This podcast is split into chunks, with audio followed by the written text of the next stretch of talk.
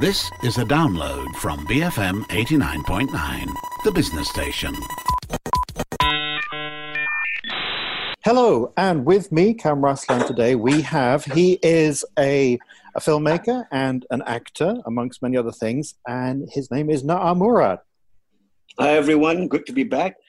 Good to have you. And she is, uh, she's a, an actor, she's a theatre director, um, which really doesn't do justice because she's the doyen of uh, Malaysian theatre and, of course, the uh, one of the founding members of Instant Cafe, Jo Kukathas. Hi, Kam. Anna, hi. Hi. Happy birthday, Instant Cafe. Thank you. Thank 31. You. you don't look a day over. Happy birthday to us. yeah. Uh, three topics this week. Uh, topic number one will be the senses. Uh, can movies and theatre actually really elicit senses? Uh, topic number two is the changing face of the way that we consume television. And finally, topic number three is rewilding revolution. So, uh, with topic number one, I want to ask uh, the two of you because Na'a and I were both filmmakers by training, and we've watched many movies over the years. Jo, you're a theatre practitioner. You've directed, you've acted in, you've watched a lot of cutting edge theatre from around the world. And I want to ask if these mediums and indeed literature can really actually uh, ignite our senses, the senses of, of touch, taste, as well as, you know, in film and, and, tele- and theatre, it's going to be sound. We're not going to necessarily feel the cold or indeed the heat that the settings might be. So I just want to know if we can actually do that. So, uh, as an example, I say I'm, I'm, a big fan of the British filmmaker David Lean mm. and his movie Doctor Zhivago which was set mostly in the snows of Russia. But it was shot in Spain at the height of summer. Really, didn't know that. Yes. yeah, didn't look like it. Yeah. So, uh, as far as the eye could see, it would be covered in powdered marble to make mm. it look like snow. Right. And then they would be wearing fur coats and going, "Oh, it's really cold." But actually, the, the, actors were themselves passing out from heat stroke. Mm. Um, and and it looked beautiful. It looked beautiful. But actually, I don't know if I can say that I, I did truly believe as an audience that it was cold. Mm. Um, meanwhile, there's uh, uh, uh, an essay written by the Polish, the great Polish uh, journalist Ryszard Kapuscinski. Um, oh, love him. Yeah, about uh, his time in Siberia. Now, mm. Poland would be cold enough to break any of us three, mm. but uh, Siberia. Siberia is another auditory. Cameron Highlands will break me. and he said something in, in one of the pieces that he wrote, which critics said, this can never happen. This is physically impossible. Uh, mm. This doesn't happen. And he said that the air was so, the air itself was so thick with cold mm. that when people walked through it, they were they were carving these kind of human shaped corridors through the mm. air of cold. Mm and and that to me made me think, oh wow, I can feel that. That's cold. Yeah, yeah. Uh, but it's actually not possible.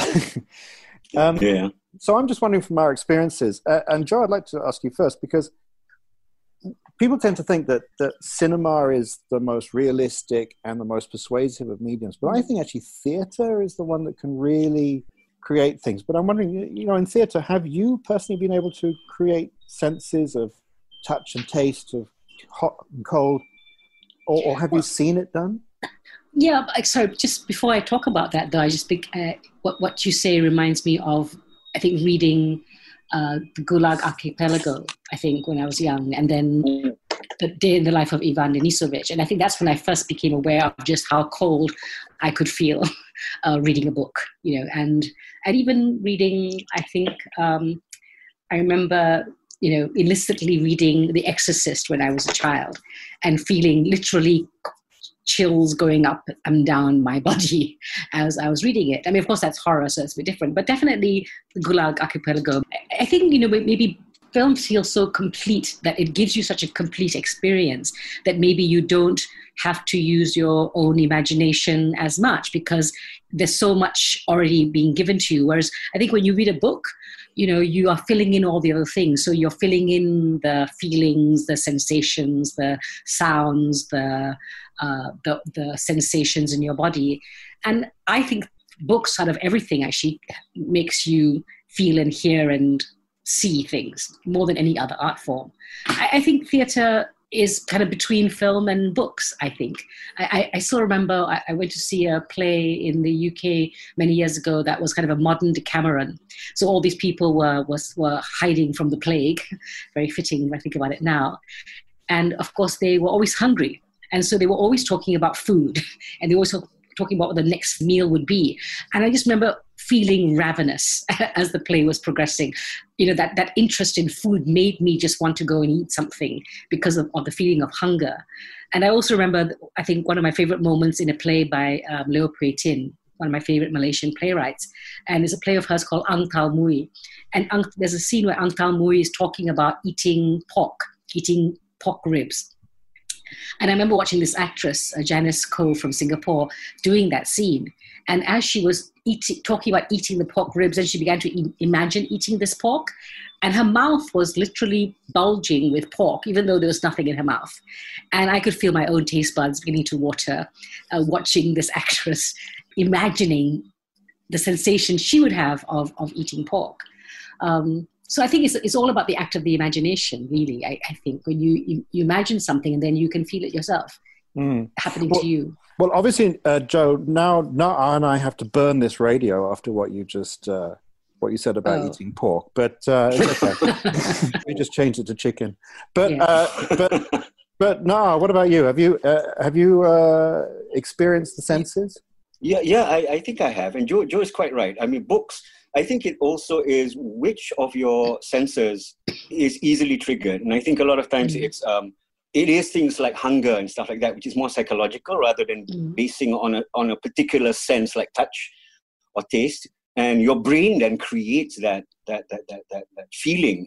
Even if somebody is talking about eating, mm-hmm. I could actually get hungry, let alone reading or watching it on, on you know on stage or anything like that. Mm-hmm. And I think it's all just those, those triggers. But but it's also uh, psychological, I think. On occasion, also, it's a kind of empathy. On, on occasion, if I watch something on stage and people seem to act like they're really cold, for, a second, I think I can feel it. Mm-hmm. I can mm-hmm. almost empathize. It's not really a feeling of being cold, but but th- th- there's a shadow of that of that feeling. You do feel cold for a 2nd mm-hmm. or and that, that that's theater. I think it's good acting basically. I mean, you're talking about the, the mouthful of pork, right? Causing you to be hungry. I, I think um, a good good acting does that. Mm. Um, cinema, on the other hand, I hope you don't mind me jumping to cinema. I have had an experience where they tried too hard because cinema is all technology, right? I mean, you all mm. remember Sensurround and um, I think Scratch John Waters. And Scratch and Sniff for John Waters' film. But I, I, I went to a cinema uh, with, with my godson because he wanted to watch Aquaman for the, for the 16th time but this time in something called 4D Super Blam or whatever. I can't remember what it was called. It was at um, it was I think at Mid Valley, and and it was it was an uh, it was like a Disney ride basically. Mm. Whenever Aquaman jumped to the water, they sprayed water on you, little little jets, just little jets. You, you you get this, and um, every time there's a fight, your chair would go back and forth as though you're actually having a fight. And, and when he jumps, your chair goes up and mm, suddenly down as though you are making a superhero landing thing. I found it very intrusive because right. I, um, I, I, felt that, that trying to recreate that um, physically with technology actually takes you out of the film. Mm. Wow. And I th- and I think yeah I, I think it would be better for you to just use your imagination or if there's any if possible a film can a film or or, or a book or, or a theater piece can actually trigger your senses um, empathically. That, that's so much better than, than you know being shook and mm, you yes. know having mm. having water sprayed on you. It's, it's well, well uh, we must move on though to um, our second topic: um, the changing face of the way that we watch television. Uh, nah. Yeah, I think for, for, for most of us, this is something which which we go through every day. I mean, since since terrestrial television died, and um, then there was cable, and then streaming, um, the way we watch things is different. Programming is different now. Mm. Um, you don't really get the standalone kind of shows on terrestrial anymore, where you know the hero, whether it's Magnum PI or, or whoever else, has a girlfriend, and the next episode she's gone. You know, everything is like state of grace kind of thing. The whole element of what uh, people like Steven Bochco created back in the 80s, which is um, mm. um, take, uh, you know, working from that soap opera um, uh, uh, uh frame where there's a continuing story for the entire 23 episodes. I mean, everything just, just goes on like real life. Suddenly became the more popular way to do things, to tell mm. stories. And that's changed. When you watch has changed. You don't have to wait every week or, you know, even on cable, you still had to wait for things to come on. And now you can binge or not. Um, that has changed a lot. And, and for a lot of people, that's an improvement. Uh, people enjoy it. There's, there's um, the program programming has changed. You can't, on terrestrial TV, for example, it was extremely difficult for you to adapt really good works of literature. For example, mm. they, they tried with Winds of War and things like. If you guys remember from the eighties, younger viewers, sorry, you have to Google all that.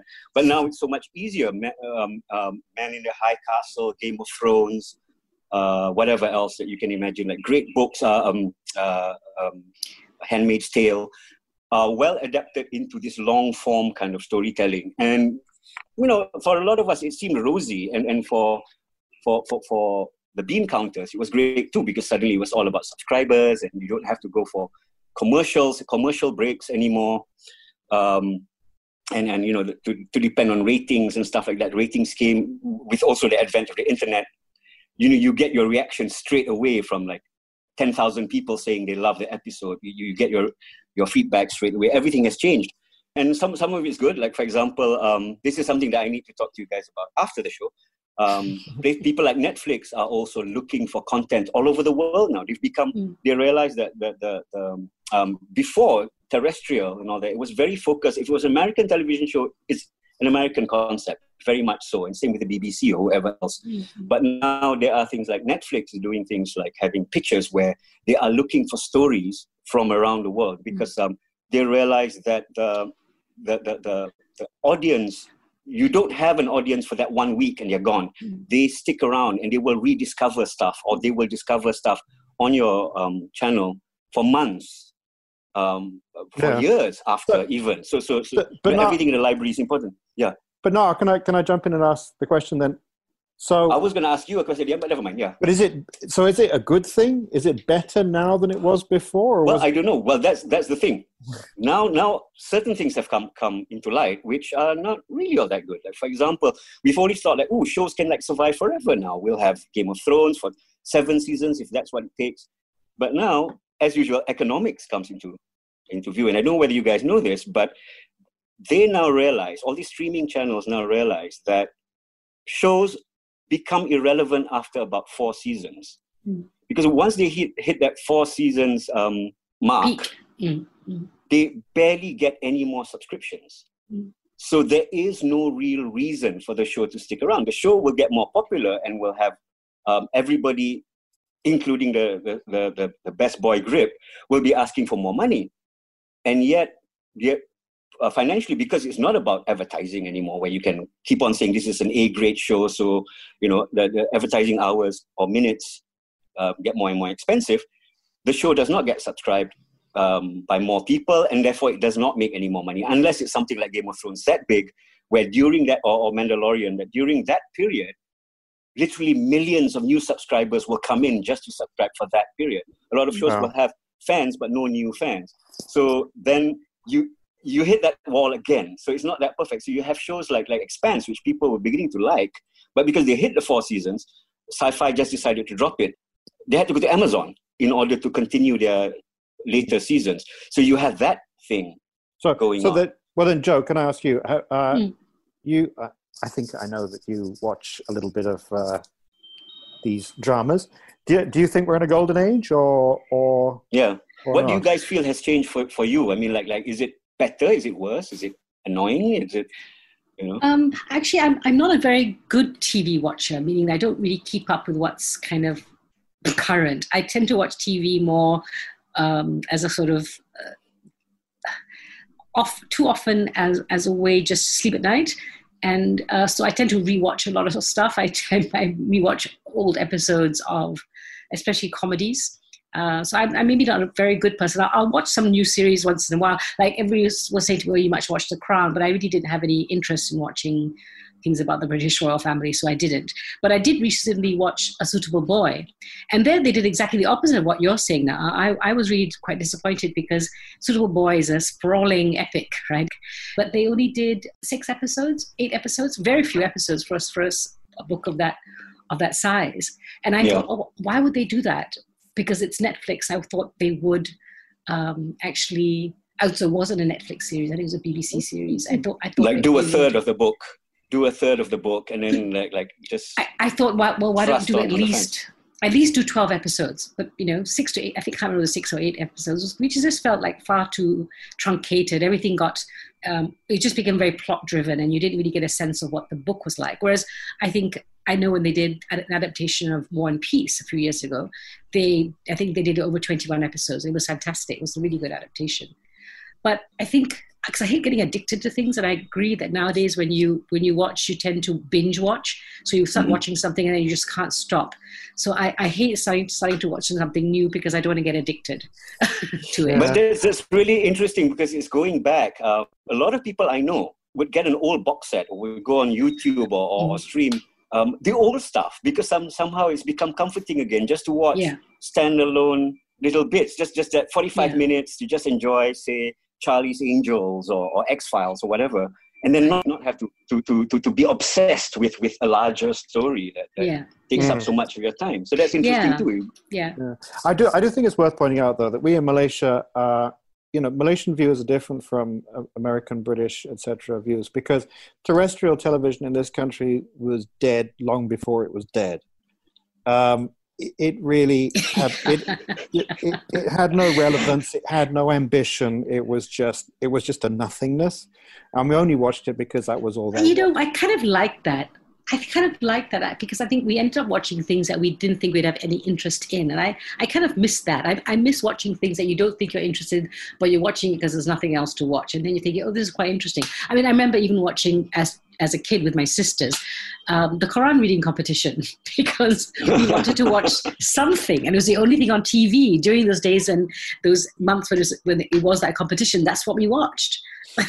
Well, Jo, you can you can do the- that now. Switch off your internet, uh, cancel cancel it, and just go watch And go television. to the competition. I don't have a television though. Oh, But, and, and, and I remember being in a, in a hotel room in Tokyo, and of course, there's not much to watch in Tokyo, and there's everything's in Japanese. There's very few shows where it's just subtitled, and turning on the TV, and a sumo wrestling match came on, and I thought, why not? I'll watch it, and then I became completely addicted to sumo wrestling. It's really, fa- no, it's really fascinating. It's But really it takes is. so long to set up It's each fight. very, very throw slow. on the ground. Yeah, and, but- and then But the- it's the like watching over in 30 cricket. Yeah, but Yeah, it's like cricket, right? It's all it, uh, all the setups and things are, are fascinating. Yeah, But Japanese television's like hundred channels, and it's fascinating. I love flicking Mm. through them. yeah, But you know, with motion television, it's pretty bad. So, so wh- whereas uh, terrestrial TV in the UK, say, is still a very strong market, yeah, true. and people do still il- choose to switch on and stay with that television channel all day long. Well, I think if you want religious, moralizing TV, you can't do better than RTM. and on that on that note, we're going to finish this topic. But uh, I don't know. Tell us what you think, folks. See if you uh, how do you experience your your TV these days. But we're going to uh, come back in a moment. God, this show is really one extreme to the other because we're going to talk about the rewilding revolution here on a bit of culture, BFM eighty nine point nine. And we're back with myself, Kam Raslan, I'm Murad, and now Hello. and now Jo Kukathas uh, is going to tell us about the rewilding revolution. What's that, Jo? Two different ways of looking at it. So that some people call it the wilding, some people call it the, the rewilding. But basically, it's the idea of um, you know, letting the planet be. But now, because we have not let the planet be uh, what it is for so long, we have to sort of um, make an attempt to let the planet be. So then they call it wilding, allowing the planet to become wild again, or, or some, as some people call it, rewilding the planet. So sometimes they have been quite concerted efforts to to rewild. Um, sometimes in like fa- farm practices, you, you see this especially happening as a kind of revolution in in Britain and in other parts of Europe as well, where people are saying, okay, let's see how we can have our farm practices change because you know, people are looking at the ethics of farming, the industrialization of farming, therefore the treatment of animals in farms, and also what gets destroyed. You know, the, the other ecology which gets destroyed, and so a lot of farms are are trying to have a more a wild approach. So you allow your farm to be taken over by um, what is uh, what nature is growing, and you try to see how your farm can live within that ecosystem. And of course, what's happened is that thickets have grown back, forests have grown back, animals have come back, even things like ponies, which they thought were completely, you know, extinct from the from the British wild landscape.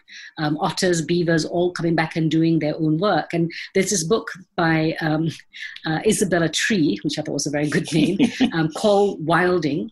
And she and her husband, who have a farm called Knepp's Farm in, in, in West Sussex, decided to again have their farm, no pesticides, no herbicides, and all kinds of uh, things started happening and you know i think because of this pandemic a lot of people have started getting very interested again in their um, in their gardens. Uh, people being at home if they have any kind of small patch just on my street this you know, I, I, live in a street with terrace houses. So many people have started growing vegetables on my street. I can see kind of trellises going up and uh, vines creeping everywhere.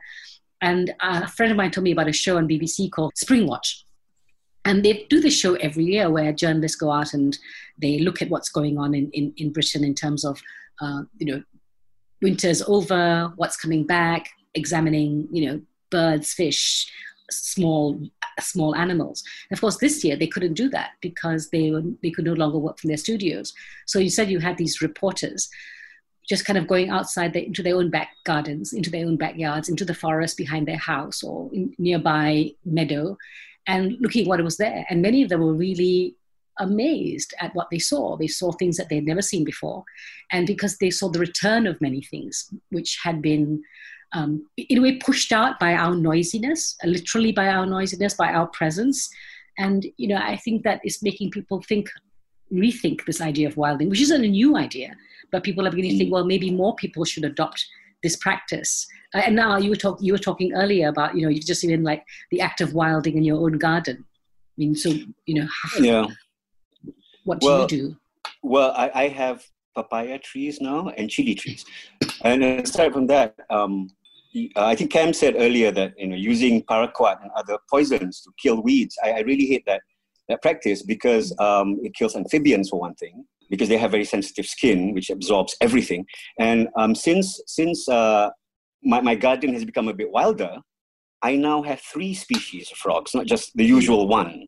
Things like that. And I, and I have, you know, like I said earlier, papaya trees and chilies. And it's just fun to do. But what's really interesting is like that's happening in Bali right now because the the tourist industry is really dying. Mm. And the Balinese have always had one foot in the past and in, in nature and mm. and you know, you know the, the, spirits of nature and everything so a lot of them most of them have gone back to just this subsistence kind of thing where mm. where entire neighborhoods imagine imagine the whole of your section in, in pj for example where everybody grows for everybody else it becomes yeah. one community and it's subsistence it's like within that community there's enough vegetables, there's enough chickens for people to barter and trade, or maybe even mm. use money if they want to. But but then you going back to that whole thing where um, entire segments of the population becomes self-contained in a sense of nature where they have mm. and, and they don't have to down anything they don't have to build a new pub or anything like that yeah. it's all like everybody then then then starts growing things or yeah. rearing animals so it becomes something that we have to look at that that could be an alternative to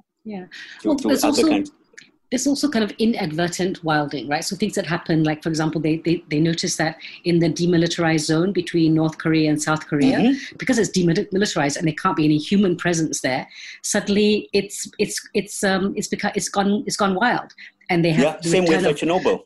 Yes, and Chernobyl. Chernobyl now Chernobyl's has thousands of yeah. and bison and lynx in Chernobyl yeah. in the Chernobyl yeah. exclusion zones, and in in this demilitarized zone, you have black bear, you have musk deer, you have these rare red-headed cranes, and all kinds of birds which they never saw um, before for years. And I, and I, also think about this project done by this um, this artist who now lives in Helsinki, Lucy Davis, and she was doing this project in Singapore about uh, Tanglin Halt, you know, which is an old uh, a train station. And that was a train that used to come from Malaysia. And of course, because that area was protected before, because it, it was a it was a train line, all kinds of wildlife was on either side of those train tracks because on either side of the train tracks was kind of secondary forest. And now, of course, once the train system stopped and there's no longer these train stations, now other things are being developed and all the birds are disappearing right? So this hmm. is this is what happens when oh, you. what a shame. Yeah. I mean, what I'm jealous about Singapore is the fact that, that because the way they, what kind of non-intrusive um, behavior I, I, can't even imagine. But now they have they have um, urban otters. I love yes. watching the videos of yeah. the urban otters because they don't chase them. They, they keep the rivers clean, even the rivers that go through the city. So now they have these these wonderful urban otters that just scamper around, you know, you, all over the city. Do you know that, that, that pangolins used to be kind of common in every garden in Malaysia before? My mother used to say that when she was young, pangolins were just in people's gardens. They were just, you just saw them kind of like, you know, rolling around. And nowadays, of course, you don't see pangolins in even suburban areas, let alone urban. Uh, I think, areas. I think uh, pangolins are actually the, the, number one most trafficked yes. animal yeah. Uh, around. Yeah. But can I, you know, well, hang on a second. With this wilding, let's let's remember we live in the tropics here. I know, I know you mentioned Singapore. Singapore mm. likes to imagine it doesn't live in the tropics, but it. the thing with the tropics, in the UK, the largest carnivore is the badger, which is about the size of a small dog. Mm. Uh, whereas our largest carnivore is the tiger, uh, which is the size of a tiger and and we have a lot of poisonous Very snakes. Very big dog. Yes, we have a lot of poisonous snakes. Um, we have a lot of wildlife that we, we, we are really not comfortable living next to. So this rewilding, I mean, we can't really be selective about it. It's like, oh, we'll have some of those nice little birds, but we don't want a crocodile. But, but we can, we can learn from Australia, I think. We can learn from Australia because they've managed to really um, have yeah. that balance. Yes, or, or you look at what happened. This is, I think, in the 1980s in, in the USA. I mean, I think the famous the famous example is the one of the reintroduction of wolves to Yellowstone Park. So when they did that, what what happened was the wolves were then kept down the elk population. And before this, the elk population was so huge that they were eating all the greenery in sight. And as a result of them eating all the, the, trees and the shrubs, all the smaller animals were also dying out. So in fact, there's a, there's this idea of there's, there's a, they're the predators, but there's something called the mesopredators, and the mesopredators actually, if they become too big, they eat up all the even the smaller creatures.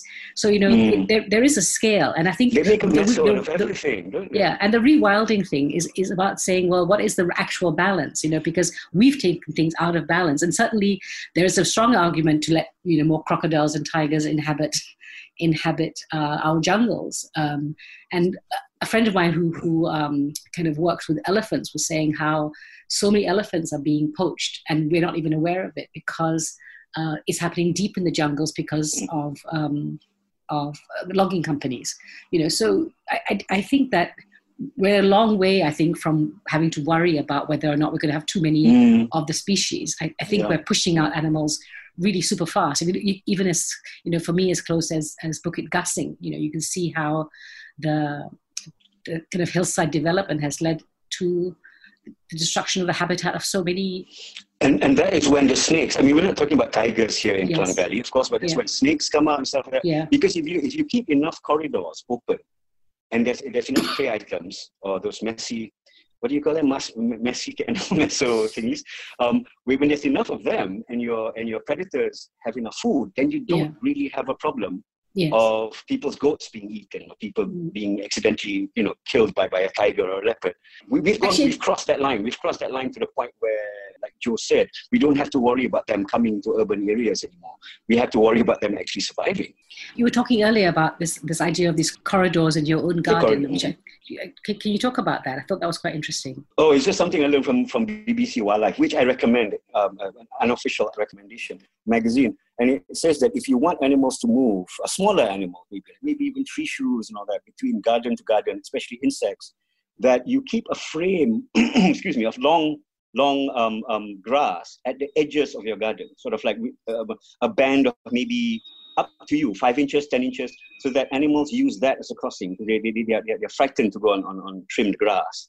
So what you get is you get a movement of animals between, and that, that basically is for another show. It's a long subject. Is what Malaysia start should start thinking of connecting all our um, parks and things with, with corridors that allow the larger animals to cross, yeah. tapirs, tigers, um, elephants, yeah, and then everybody else gets. Yeah, and then they won't be going into your garden. they, they won't. They won't. Yeah. Yeah. Yeah. No. Well, when I when I if when I do stop and think about what's happening in, in the forests of Malaysia, both east and west, and I mean, it's just a horror show. Um, it is. Yeah. It's too sad to even. Yeah. Yeah. You know, so there was, there was this, this thing which I wanted to, to, to just oh. quickly share, you know, that, about, you know, why we need to think about rewilding very seriously. This, this is something that uh, a novelist, uh, Richard Powers, said that uh, a, hum- huge part of human anxiety is heightened by species loneliness. That, that is the sense that we're here by ourselves and that there's no purposeful act except to gratify ourselves. So I think that when as soon as we start becoming aware that there's others on this earth apart from ourselves, then we don't feel this kind of anxiety that we're currently feeling, this sense of loneliness that we're feeling. So the, the view of rewilders is that rewilding can help us with the anxiety that we're all suffering from. And you know, I think the human species is suffering, I think, very greatly at the moment from anxiety, depression, loneliness, um, and this pandemic has made it even worse uh, because mm. we kind of think that we are we are alone and separate from the species whereas and this is my recommendation later but if you watch a program like like the octopus teacher you realize it's not about taking ourselves out of the equation but just being aware that there are others in the equation with you. Well and i think that's a great place to stop. Well will will put. Um, so i guess i don't know if we can think about how to i mean i live in an apartment so i don't know i can't really do much about it but uh, but i i certainly have started growing things. Um, it's all mco time it was just an instinct. As soon as it happened, it was like, oh, must start growing things. it was bizarre instinct, and, it, and a lot of people have been having the same thing. We're going to move on to uh, the final part of the show, recommendations, where we recommend something that we think might be of interest. And I'm going to go first. And my recommendation is, well, if anyone's ever listened to a bit of culture before, this will not come as a surprise. It's a book. Um, it's a book about David Bowie. He was a singer, uh, a musician. He was very famous once upon a time, and uh, I'm a big fan. Okay, boomer. but what what it's called, this book is called Strange Fascination Bowie. It's uh, a biography on Bowie. I, I really enjoyed it. I thought it was very it really very, was very insightful. But actually, in a, in a way, what I want to recommend is I read half of it years ago and then I stopped. Mm. Um, huh.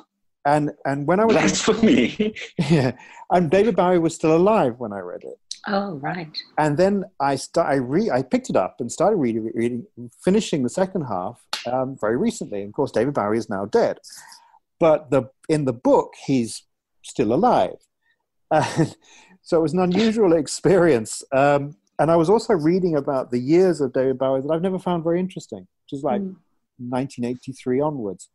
And it was actually very fascinating to, to read about the times which, to my eyes, were his create, creative low points.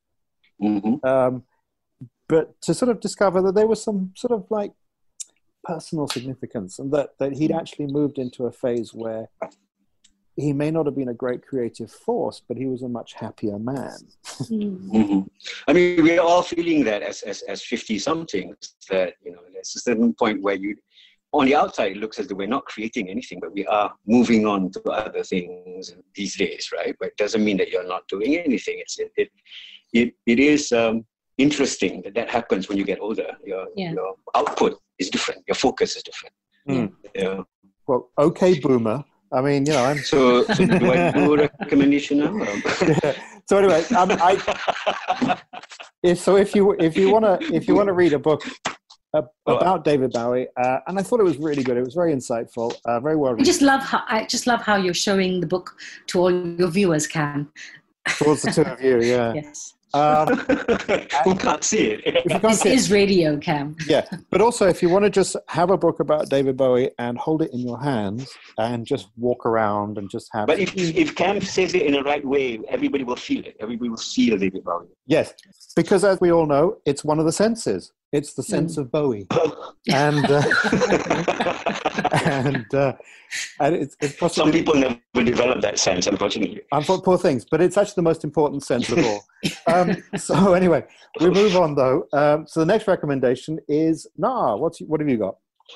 Well, what coincidentally very, very similar. a great man. I, I have been rereading uh, Sir David Attenborough's Life on Air Mm. And, and it's uh, everybody knows him. I don't have to explain who he is. He, um, but uh, it, it, it's not so much. It's more of a professional autobiography because it, it mm. only touches slightly on his personal life, his childhood, and stuff like that.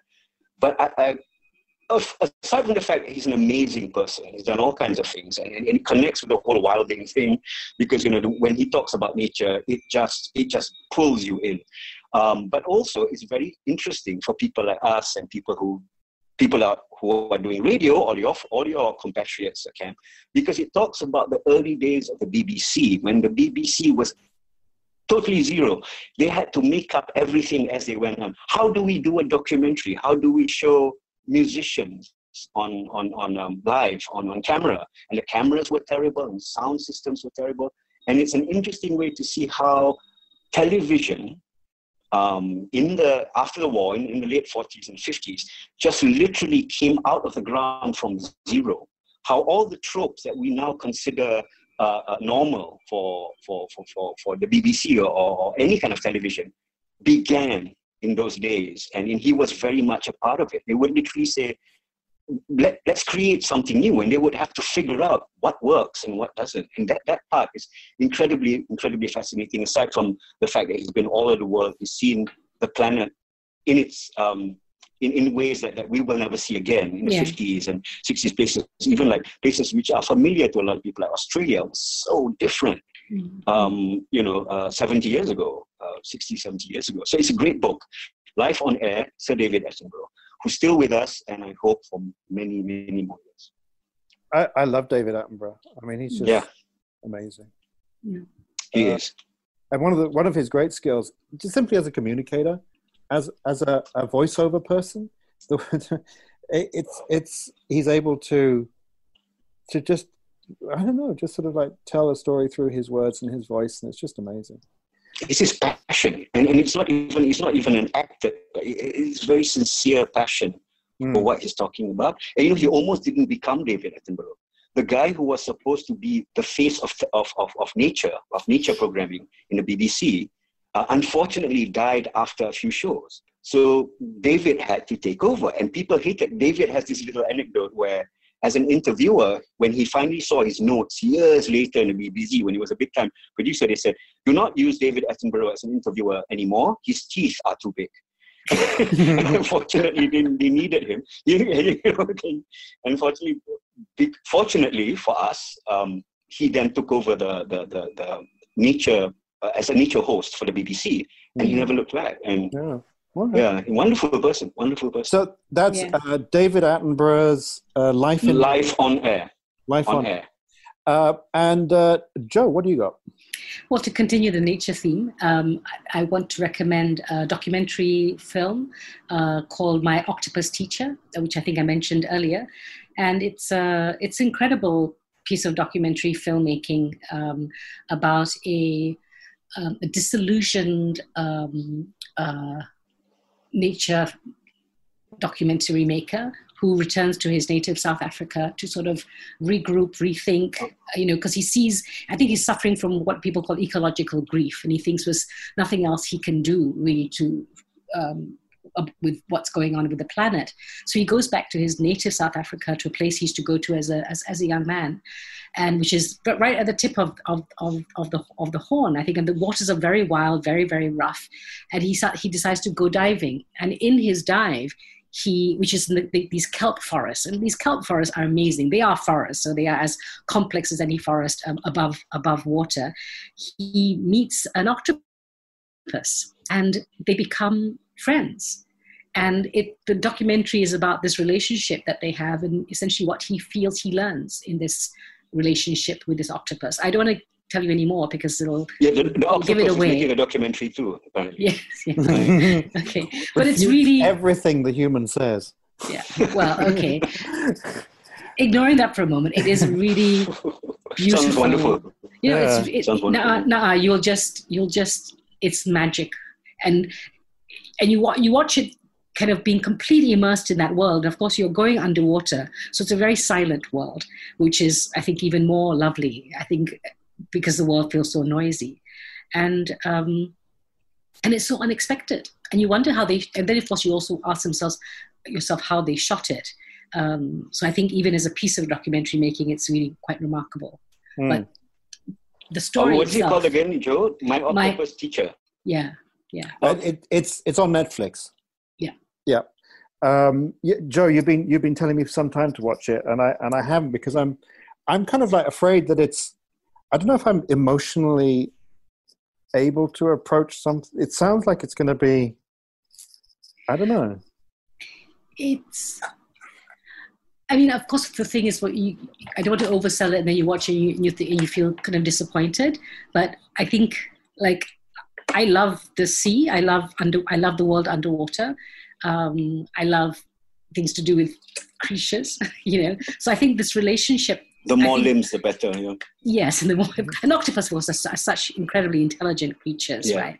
Yeah. But I think I think what, what I felt about the film was that it's like it it is a kind of way of looking at conservation to not say that we have that we have no place. It's to say we all have a place, and I think that's what I loved about the film. That it it was um, it's just having this knowledge that we have to just learn to not be alone as a species mm. but to connect to other species. And we ha- we need that. We, ha- we all of us need that connection to another living, breathing creature that is not human. Mm. Okay, so that's uh, My Octopus Teacher, which is available on Netflix, and uh, which um, I will check it out. And uh, but that that brings us to the end of this week's show. Um, I want to thank uh, Na'a Murad, who unfortunately we didn't have a great connection with Na'a. We may have lost a few things that he said. That's all right. Yeah. Uh, you have to uh, subscribe to get the full version. yeah. to naamurat.com. yeah. And and also to Jo Kukathas, she of the wind chimes, I should have said. Hear a lot of wind chimes in the background there. Right, yes. Yeah. That's my wind. Very breezy day, what can mm. I say? And I wish also that uh, listeners, uh, obviously cannot, but could see uh, Jo's little garden, which is very small in uh, PJ, but it's uh, grow you're growing things to eat and you have yeah. beautiful trees that you've planted i mean i'm growing things to eat that i wasn't even trying to grow which is really quite quite quite nice and i kind of think like this potato which i which i planted which then sprouted many potato leaves sweet potato and then grew potatoes but i realized some other animal must have come and dropped a different kind of potato because i realized now it's different from the potato i planted which oh, means okay. that mystery yeah, potato. Yeah, mystery potatoes. Well, so well, I'll be getting rambutan soon, so on uh, my rambutan oh, tree. So yes. so you, so you guys can have as many as you want. Well, yeah. I, I, collected some rambutans from fallen rambutans from my neighbor from my neighborhood today. Uh, you can see there. I collected these from the ground.